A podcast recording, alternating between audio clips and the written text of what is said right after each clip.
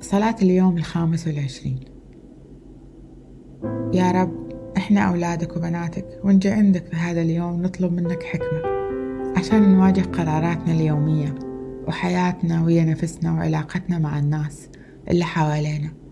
يا رب أنت قلت إن الحكمة أثمن من الياقوت واللآلئ وإن الحكمة ما تتبدل بالذهب النقي. يا رب يا إلهي أغمنا بحكمتك عشان نعيش يا رب وما نموت بسبب جهلنا. أنت قلت الحكمة تنادي في الشوارع تنادي على الناس عشان تاخدها يا رب أنت قلت من ينقص حكمة يطلب منك. يا رب أعطينا حكمة من عندك لأن بها راح نفهم خططك لينا وتوقيتاتك. وبنسوي قرارات تمجد اسمك يا رب. يا رب نسبحك ونخافك ونحبك يا رب يسوع. يا رب أنت قلت إن مخافة الله هي الحكمة الحقيقية. والفهم هو الابتعاد عن الشر. يا رب أصلي إن حكمتك تستقر في قلوبنا باسم يسوع المسيح. آمين.